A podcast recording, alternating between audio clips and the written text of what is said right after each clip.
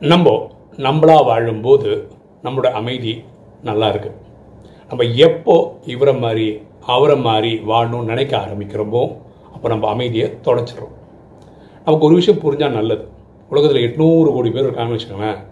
அதில் நம்மளை மாதிரி இனி ஒருத்தரை இறைவன் படைக்கவே இல்லை.